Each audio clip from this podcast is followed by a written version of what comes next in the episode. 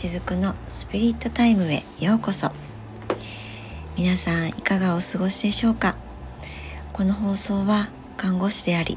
スピリチュアルケアラーしずくがあなたのハートに直接お届けする声のサプリです。自分と仲良くなって自分らしく生きるためのマインドやセルフケアについてゆるりとお伝えしています。ゆるり。とする時間を大切に。はい。ということで今夜も始まりました。今日は3月の13日月曜日ですね。週の始まり皆さんいかがお過ごしですか、えー、今日これを収録しているのはその前の週のですね、えー、6日の月曜日。あごめんなさい。7日の火曜日の日ですね。に収録をしています、えー、今日はですね満月なんですね。あの私ですね何年前かな？10年ぐらい前かな？10年くらい前から遡ってまたさらに10年ぐらいの間ですね。この月のリズムというものをすごくあのダイレクトに受けていた人の一人なんですね。あのこういった方って意外と多いかなと思うんですけれども例えばそのこれはね、えー、医療界の中でも割と昔から言われていることなんですけれども満月の日はね、えー、出産をね控えた方がいいとかね、まあ、そうは言ってもあのね命のことなのでそうはいかない時もあるんですけどもそのできればね満月の日は手術を控えた方がいいとかそれはなぜかというとあの満月でねその潮の満ち引きがありますよね、まあ、そんな風にこう引力とすごく深い関係があるんですよね。月の満ち欠けってね。でそこにこの人間の体のえー、中にある血液ですねこれもその出血の量とねすごく関係があるんだっていうふうに、まあ、あのこれは本当に古くからそういった医療に携わる人たちのいわば知恵のようなものだったのかなと思うんですけどもそんな風にね言われた、えー、ことをねあったりします。で私はまあそこに直接関係があるかどうかはわからないんですけれどもこの満月になるとねすごく感情がね揺さぶられるようなことが起こっていたりとかあるいは新月の頃になるとそれがスーッと引いていくような感覚があったりとかあの本当にねこの満月新月ですごく、えー、振り回されているなとその昔々は思っていたんですね。でも全然実はそうではなくってまあこれは自分がその生きるための何て言うのかなバイオリズムとして自然の流れとともに、まあ、もっと言うと宇宙のサイクルの中で私は生かされていたんだなということにここ数年気づけました。あのこのねあまた満月がやってきたからしんどいわっていう風に、まあ、そんな風に何かこう月のねサイクルのせいにしてしまっていたのは本当にこれはね私の頭の部分このマインドの力ですよね。それがやっていたことであって実は全然そうではなくってそういった自然とともに私たち人間って生きているんだなっっていうことにねあの、まあ、気づくためのごめんなさい大きな音がしましたね、え気づくためのプロセスだったんだなとね今では分かったりします。はい、ということで少しね冒頭お話が満月にちょっと時間が取りましたけれども今週お伝えしていこうと思っている内容がですねこの自然というものにえー、結構つながっているかなと思うのでこの満月のお話もさせていただいたんですけれども今週は、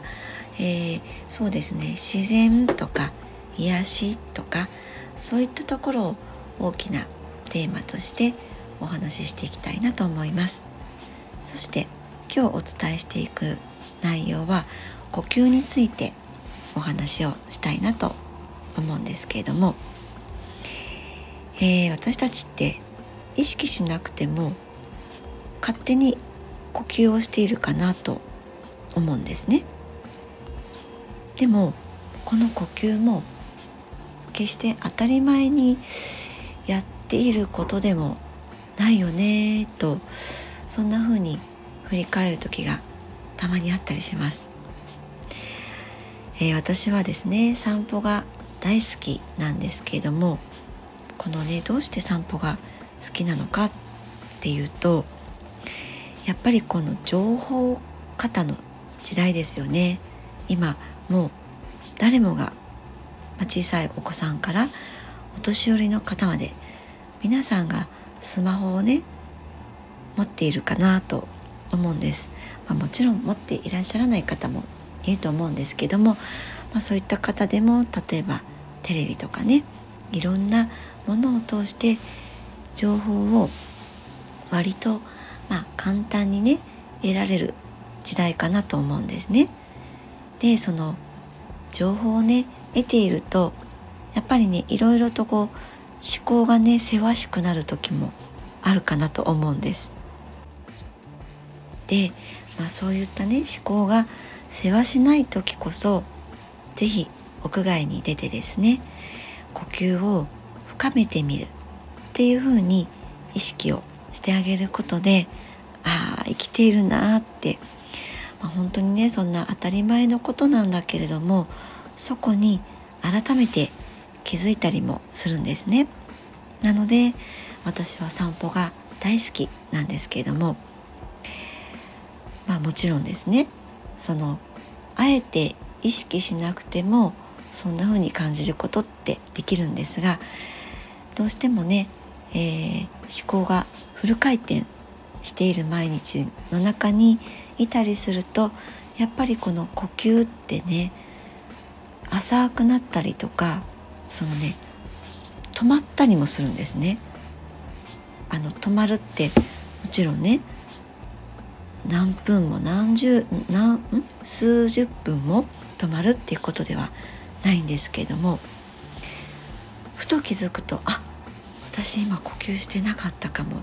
ていうのってね結構誰にもあったりするんですね。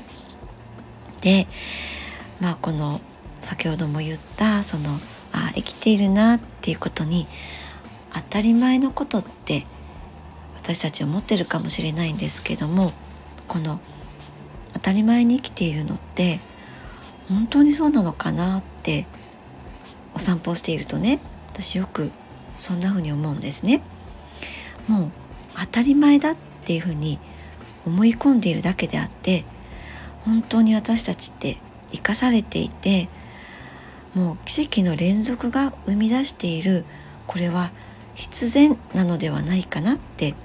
まあ、そんな風にこうはっとね我に帰る、まあ、瞬間があったりするので散歩ってやっぱり大好きなんですね。でこのはっと我に返るあ私は今ここに生きているんだっていうこの感覚って思考がすごくフル回転しているとなかなかこの感覚に気づけなかったりするんですね。えー、本当にねいくらでも情報が得ることのできる時代ですよね。で情報を得ることに必死になっているとめちゃくちゃ思考が使われたりします。でもこんな時にねちょっと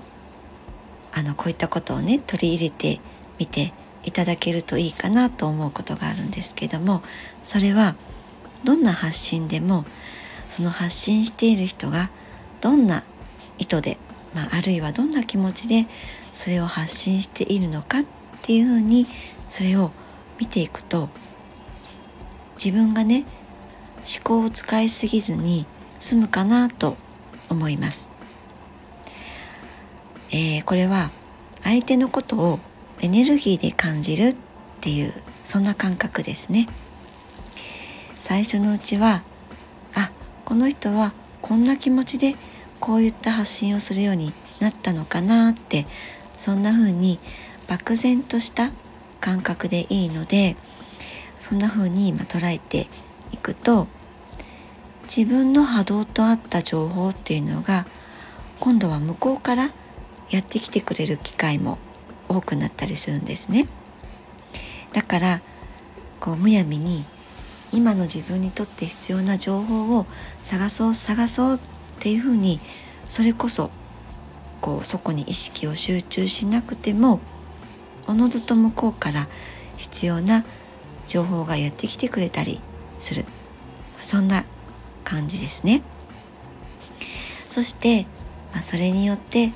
おのずと自分の感覚は磨かれてもいきます。そしてそんな中で何より今日のテーマである呼吸も変わっていくんですね、えー、深呼吸って皆さん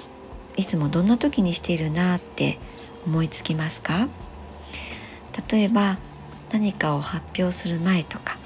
自分が落ち着きたいなっていう時に自然としているかなと思うんですね。あとは誰かが緊張しているのを見て安心させてあげたくて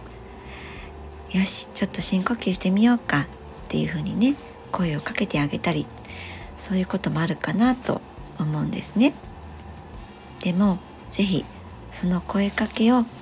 いつも自分にしてあげてほしいなと思うんです。何かすごく考え事をしていてあって気づいた時でもいいのであ私は今ちょっと呼吸が浅くなっていたかもとかですね。あるいはちょっと私何秒か今呼吸をしていなかったかもって気づいた時でいいので大きく両手を広げて胸にたくさんの酸素を取り入れてそんな風な自分の大切な時間を作ってあげてほしいなと思うんですね。あとは例えばすごく時間に追われているなって気づいた時はちょっとその場から席を外して例えばねトイレの個室やなんかに入ってみて。123ってね、まあ、数を数えてみたりします。時間がなければ3でもいいしもうちょっと時間があれば10でもいいと思うんですよ。そうやって数を数えるだけでもその瞬間は思考は止まっています。この数を数えることに自分の意識が集中しているから。なんですね。でこんな